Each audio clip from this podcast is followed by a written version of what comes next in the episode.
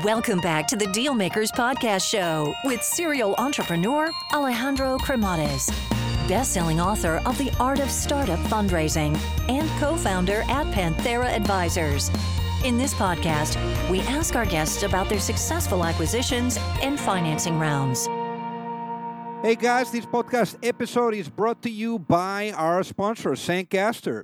So, are you looking at getting your product into the hands of the right people, the people that are going to absolutely love it? Did you know that podcast advertising is literally 4.4 times more effective than the traditional display type of advertising? So, if you're looking at really using podcast advertising, you may want to connect with Zencastr. So they've created this thing, it's called the Zencastr Podcast Marketplace, where you can connect as a brand or a company with the right type of creators. And again, you know, via Zencastr, you can connect with people like myself, where essentially we are putting ads of the brands and the companies that we absolutely love. So again, if you are interested in doing this, just go to zen.ai forward slash dealmakers one, and that is a number one. And again, the team at Zencastr will be able to guide you in the right direction.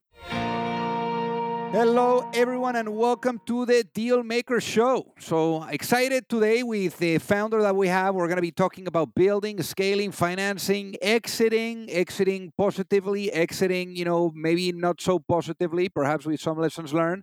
And then also being on the other side of the table, making investments, seeing, you know, getting that pattern recognition of founders that have what it takes, maybe the ones that don't have what it takes, and really placing bets. Uh, but without further ado, let's welcome our guest today, Socrates Papafloratos. Welcome to the show.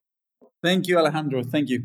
So originally, originally born in Greece. So uh, let's do a little of a walk through memory lane. So how was life growing up in Greece? Life in Greece was was beautiful, man. Uh, it was. I grew up in Thessaloniki in Greece, which is the second city. Uh, it's by the water we had a holiday place very close to the city where I spent three months every year and actually even time during the year doing all sorts of fun, adventurous things out in the water or in the mountains. It was great. It was fantastic. So, at what point do you really get into solving problems and the whole engineering, you know, mindset and stuff like that? The the plan that I had was for me clearly formed, uh, if you like, when I was a teenager when I was about 15 years old. Um, and this kind of, okay, it sounds in hindsight uh, sort of, you know, a bit crazy, but my, uh, I was really fascinated about how technology was changing the world. And my plan and ambition was to really understand and, and, and study engineering, understand uh, especially telecoms and mobile engineering. That was the thing that was really interested um, when I was, you know, back then. Study, go abroad, go to the UK, um, get some experience, then start my own business and be really successful and do that by the time I was 30. And actually, as it turns out, I, I mapped out that that course pretty well. You know, it's the whole like I want to go from A to B with a million other kind of uh, paths and permutations uh, along the way. And it turns out that's kind of how things uh, played out. So it was kind of, I, I, don't come from a family of entrepreneurs. I didn't really sell, you know, I didn't have a paper routing or lemonade stand business when I was a kid, but I, I had a very clear drive uh, and ambition of what I wanted to achieve. Um, not really sure why or how, but it, it, it was there.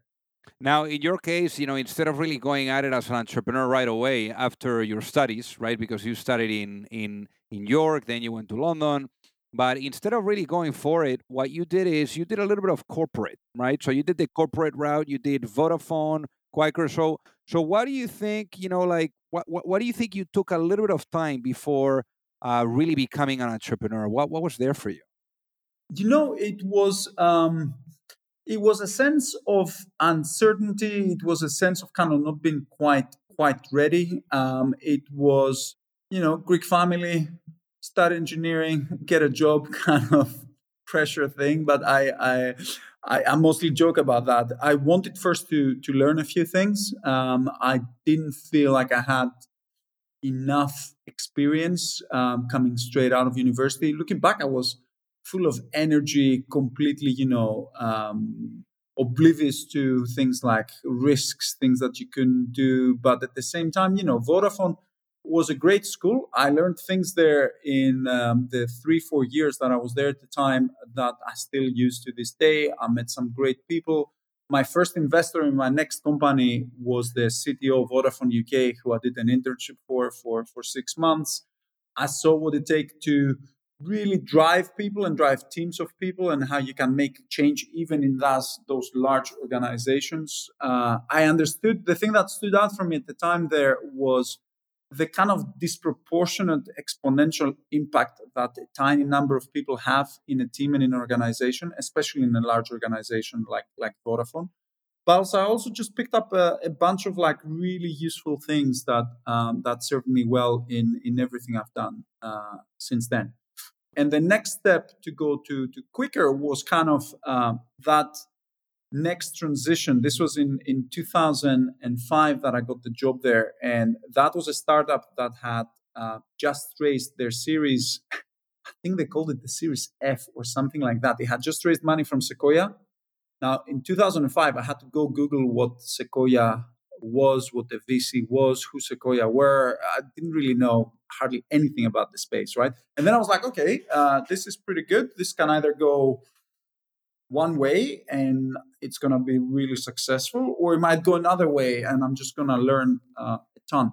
But the main thing that the the time there did was like it, it sort of took apart a little bit the myth of the founder and the entrepreneur, because again, back then you don't have this celebration of entrepreneurship and all this kind of amazing content from like you put together for example you create so that you can really get close to what the founder does what kind of person that you know that mythical creature is so then when i met Sol who is like supremely talented super you know he's very smart stanford engineering graduate had raised money from sequoia but then you meet that guy and it's just a guy with that happens to be smart, pragmatic, and has the energy and the drive to make something happen and create something. And that was like a big teaching moment where it's like, okay, cool, this thing is hard, but it's not like you know it's impossible. Uh, this guy can do it. He's okay, uh, but he's not like orders of magnitude better, smarter uh, than I am. So I can actually I can do what I was planning I wanted to do. So then, in this case, trusted places. So how did you come up with the with the concept? You know, and and and what really allowed you to be at ease with uh, taking the leap of faith and saying no to corporate and and and building your own destiny? So let me answer the, the the the the, last part of the question first. So at the time, I was uh, 26 and I had about three options. One was to do an MBA. The other one was to continue. Uh, this is actually the, the, the, decision to do Trusted Place. It's a little bit connected also with the decision to leave Vodafone and join Quikr, right? Vodafone, I was I had an opportunity to join their global leadership program, um, and that kind of I have a good friend who did that, and he's now like 20 years on, uh, a very, very successful, very, very senior exec in Vodafone. I had that path. I had the path of doing an MBA, or I had the path of actually leaving all that and joining a company that had one other person in London and doing something completely different. And I chose that path because I knew that what I really wanted to do was start my own company. So I thought, okay, I learned a lot at Vodafone. Why don't I actually get some experience of what smaller company, how it works, and what what that's all about? So that's kind of the path that that I took, and the decision was was not difficult because again, I had saved some money at the time. Um, my parents were supportive. I borrowed some money. When I say some money, um, we're talking about fifty thousand pounds in total, mostly my savings, and a small amount that, like I think, was ten or fifteen thousand that I actually borrowed from from my parents. And I could spend that money and again, I, I, I weighed things up, right? It was the cost of doing an MBA or starting a business. And again, I thought if it doesn't work out, I will learn more than just going to school, which is not really the how I like to spend my time. And the downside for me was very limited. When you are at that point, there's not many things that can really go wrong unless you screw up something in a big way or something, eh, something that damages you. So that's how I made the decision. The idea was a very natural idea. So Trusted Places was a business that it combined user generated content with a classifieds model. So we asked you to review and rate and actually create points around your city for the places that you went to eat, to drink, to the businesses that you used. So it, it was very much like local discovery through the people that live in that city. And then the business was a classifieds model where we helped local businesses advertise, reach a local audience, and then places like uh, businesses that let you book restaurants and order takeaway, and we had like affiliate relationships with with those. So it was a fairly simple business, but uh, difficult to build uh, and scale, especially back in 2006. Now, you guys, uh, first first company, first exit. So I mean, at least you know it was uh, a good outcome. So how was that for you to be able to really see that full cycle of um, of going from the beginning all the way to the end? That was man that was a, a character building for years. Uh, i can tell you that it was five years actually in, in, total. So that business we started it took off really well. Um, we again at the time we it was such a quaint startup scene in in london right? I remember being in a, at an event. We didn't know anyone uh, myself and my co-founder. So we just had to go out there and every event, every drinks, every networking, every conference, we would just turn up and try to meet as many people as we as we could. We met our first investor, like real investor. So the, the first people that backed us, like I put some money in. The first thing I did, I went and spoke to the Vodafone CTO that I did my six month internal internship at and then a Finnish friend of mine that was also kind of doing his own thing, having moved in uh, in the Bay Area in, in, in California, and that gave us that kind of initial seed capital that was, I think, close to hundred thousand pounds or something like that, so we could get going. But then the real institutional, the first institutional investor, we just met by speaking to somebody at an event. Um, we didn't know him; he didn't know us. Back then, people thought that um, I remember somebody standing up at an event where you pass the mic around and make a crazy prediction about the future. That person stood up and said that I think Facebook is going to be worth $4 billion one day. And everybody laughed because the world was just kind of very, very, very different, even though we're talking about only 15 years ago. So yeah, we we started. We we kind of just went after it. Um, we found some initial traction then we found you know that monetization was a completely different beast. We had to crack that. The lowest point in that company's trajectory was we ran out of cash so hard that our overdraft had finished and the check that i had sent to pay our commitments to our vat commitments bounced. That was like the lowest it, it got right but what got us through that was the fact that I was working on a B2B like white label deal. I knew that our traffic was growing. Um, I knew that we were navigating the market and how things were changing quite well. So I knew that we would we would pull through. We also went to raise money in September 2008 is when we kicked off our uh, our funding round at that time, which was not a good time to be going out to, raise money if you can remember. But despite we, we navigated that, started growing again, took the company to profitability, found ourselves in a place that where we could control our destiny, raised some more money at that point, and eventually found um, an excellent exit and an acquisition by Yell Group, which is was at the time the biggest classifieds company in the world, the Yellow Pages kind of company here in the UK with some assets in the US and in Latin America as well. And at the time, I knew that um, you could see how the structure of that market was changing.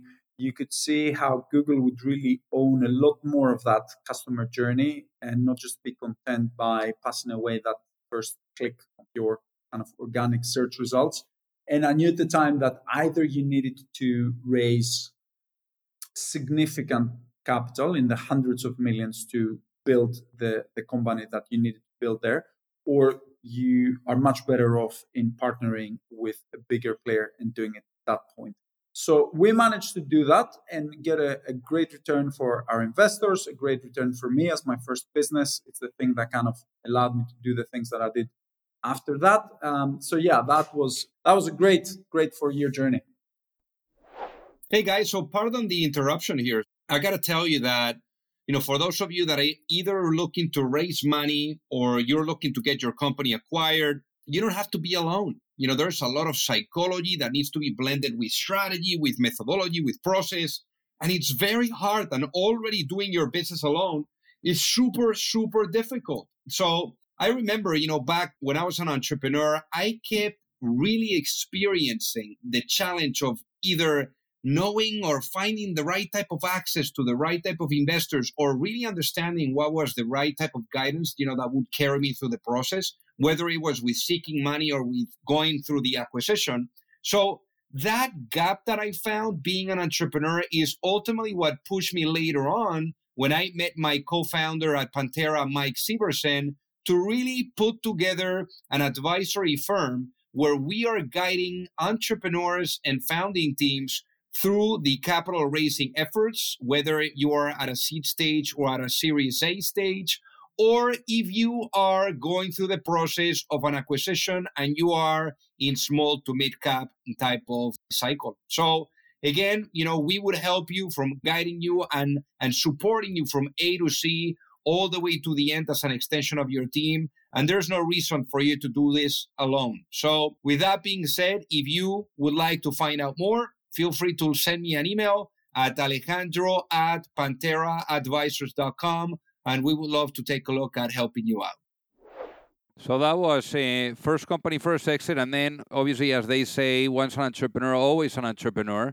We're going to be talking about what you guys are doing right now, but before doing that, you know, once this exit happened with uh, Trusted Places, you went and you started your next company. You know, after doing that vesting and and resting, as they call it, with Yell, you know, who acquire your business, you then went at it again with Together. And uh, yep. here, unfortunately, the outcome was not, you know, the desired one. So as they say, you either succeed or you learn.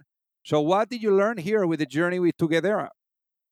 So what I learned there was the the kind of the power of um, that you can have to convince others, but also to convince yourself, and the the denial that sometimes founders can can find themselves living in. So what we did with with Together, we the, the conviction that we had was the right one, right? And that conviction was so let me like the product there was um, a mobile app that let you. So it's actually not a mobile app; it was a cross-functional product that worked on mobile and web that let you share photos, videos, and messages with the people closest to you in absolute privacy. So we built one of the first and one i believe one of the best experiences when it came to getting your family around a really nice timeline where you could share moments create groups for your um, your your friends as well and do that in a way that had no clutter no advertising. The enemy in quotation marks that we were after that we're fighting was facebook right? And there were very good reasons to take Facebook on and to believe that we could win. What we lost sight of was messaging and WhatsApp, and also what I could not appreciate, but I felt very uh, deeply as a competitor very quickly was the power of compound growth and exponential growth. So when we looked at WhatsApp at the time, it had 50 million users. So we're like, okay, you know what? There's a few billion people on the internet um, billions of families. WhatsApp is a messaging app. Facebook is massive. That's who we're after. And then within about, I don't know, 18 months or something like that, my numbers here are probably wrong on the timeline. Facebook, uh, WhatsApp had 800 million users and everybody's family was on a messaging app, right? And at that point, you need to have the uh, maturity to know there's no way I'm to win this battle, this this this game, right? I've lost here. But we were led along by a bunch of false positives that we had, and we were led along by the emotional connection that we had with the product. So what I mean by that, we had hundreds of thousands of users. We had constant uh, showering praise and feedback and direct emails, reviews of how much people loved the product. We loved the product because we used it with our families. Our friends loved the product.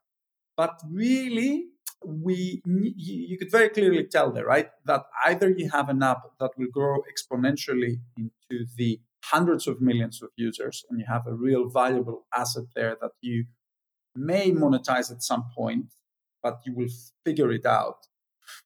So hundreds of thousands of users mean absolutely nothing. Or you have a product that you only monetize and it's a premium product. There's no free version of it. And I had a moment of clarity when we were trying to raise money. And we had a user who was one of our power users that is, um, he's the son of a very, um, like his family has a family office and he's the son of a very wealthy family. And I was speaking to him about pitching to him our round right? And he was talking to me about the business model. And our business model was a freemium model that was about 199 per month for an extra set of features. And he was like, I love the product, I use it all the time. I was like, okay, are you on the premium version? He's like, no, no, no, no, no. It's like, why? Well, I'm not going to pay for an app. I was like, okay, we have a problem here. If this guy that is worth a few hundred million is not going to pay 199 for an app to use that he already loves, we don't really have a business here. So um, we stayed with it longer than we should have had. We were quite stubborn. We gave it a really good go. I would not admit defeat. Um, so we kept going a year and a half longer than we should have, right? So we gave it three, three and a half good years. We gave it a really good go, learned a lot. We decided to spend the last three months of cash that we had building tools that would let people um, remove their content. We gave people about three months' notice. We looked for a home for the business. We had hire offers at the time that wanted to acquire the team and the technology, but they wanted to kill the product. But you know, life's too short. Um, we didn't want to do any of that stuff, so we just walked away. Everybody downloaded the content. We wrapped it neatly in a bow uh, without leaving any debt behind or any liabilities or any disgruntled customers, and just you know rode along in the sunset. Now, after this happened, you know, basically you spent uh, a few a few years, you know, really like testing stuff, doing things, even making investments, uh, and and we'll talk about that in just a little bit. But you know, following here on the entrepreneurial uh, course and, and and and journey, you went at it and started again. You know, and that was you know essentially the company that you have right now going on, which is uh, quite a success, which is called Numan. So so, how did the opportunity of Numan come knocking, and why did you think that it was the right one for you to take on and execute? So, you know, the the opportunities they they come knocking, but you also, you know, you go knock, you know, on, on them. Um, so, this uh, let me uh, explain what Numan is. Numan is a digital health platform focused on men. So we give you the, the tools to take care of yourself, but we also give you a seamless, unified experience that spans diagnostics, prescribing, delivering medication, and having access to a team of doctors and pharmacists that can help you with alleviating symptoms for conditions that affect men's health, but also understanding and addressing the root causes behind some of those symptoms. So it's using technology and data to close experience gaps that exists that exist in healthcare and to bring health and well-being a lot closer together. So we've been doing that for the last four years. Um, we do that here in the UK. We have now served more than a quarter of a million men in our home market, and we have um, a, a, lot more than that that engage with us. We're one of the leading consumer health brands in in our category. We have very healthy economics behind the business, and we are in a market where it's it's a gigantic market. It's one that is still kind of one of the last places to be really changed by technology and data. We have a very clear path to delivering value to the people that trust us, but then also, you know, uh, having a commercial model that works with that um, which means that we are in a, in a place that um, we can grow the team, scale the business in a way that kind of can be ambitious and intense, but make a lot of sense at the same time. And the kind of the seed, if you like, behind this idea um, was kind of it's been with me since about 2012. This is about a year after I had uh, I had left uh, the acquire of my first business. Uh, I spent a bunch of time back in Greece um, doing sailing, building an outdoor basketball court that I always wanted to build, you know, myself for my life, having fun, chilling, like doing all that stuff. And also, I spent about four months in San Francisco in 2012, kind of meeting friends, uh, meeting investors, um, looking at kind of different opportunities. It was that time that I also got um, the opportunity to invest in Count.com. But also at that point, I was really looking into how can we use technology and data to really optimize performance and outcomes and quality of life. And where I kind of I couldn't figure out at the time was the go-to-market in 2012, and I decided to do something that was uh, simpler with together, right? And in 2000, so that one did not work out the way that I wanted it. Uh, I took again a bit of break, came back to the US, spent a few months there, helped a friend with his business. And you could see straight after that, when I came back to Europe, how um, some of the models were beginning to emerge where you could really see the go to market very clearly. And that was the time that I knew okay, that's the go to market. We can start the business from this point, which is like we can start with sexual health and with hair. We can start acquiring customers and we can build the platform, we can raise money, and we can build that kind of broader proposition and vision around general kind of health that helps you be healthier, have more vitality, be more proactive about your health, not just focus on, on cure so that's kind of what was the it, was a trigger but it was a trigger that kind of activated some thinking and some motivations that were there for for quite a while. And in this case how much capital have you guys raised so far for numan? So we've raised a total of 75 million dollars. And this is now you know you've done multiple rodeos at this time and you've really seen you know what it takes you know uh, the type of value that investors also bring to the table. So how did you go about identifying those investors and then you know really getting them enrolled to to to to, to share this journey with you guys so that's a, one of the things that I've done very differently in this uh, in this business, where I focused on first of all, I committed myself to going after a really big outcome with this business, and I did that not just because it's something that obviously is is, is personally motivated. Actually, it's not obviously, but I am you know, I'm at the point now in my life where, uh, like you say, I've I've been in a few rodeos. There's only so many rodeos you can you can get on. So I I want this to be meaningful, and I want this to be challenging, and I want this to be bold, and to go after something that has like real meaning, real impact, and and see how far we can actually take it, right? And the, the goal and the ambition that we have for the business is really high. And when you commit yourself to doing something like that, the way that you take it all the way back to the beginning means that you capitalize the business in the right way. Um, again, right, the conditions that you need to have is a really big market, a really big opportunity, the right timing around that market. When that happens, you're not obviously the only one that is thinking about that. You have competition, you have now especially tons of really motivated talented people with access to capital as well.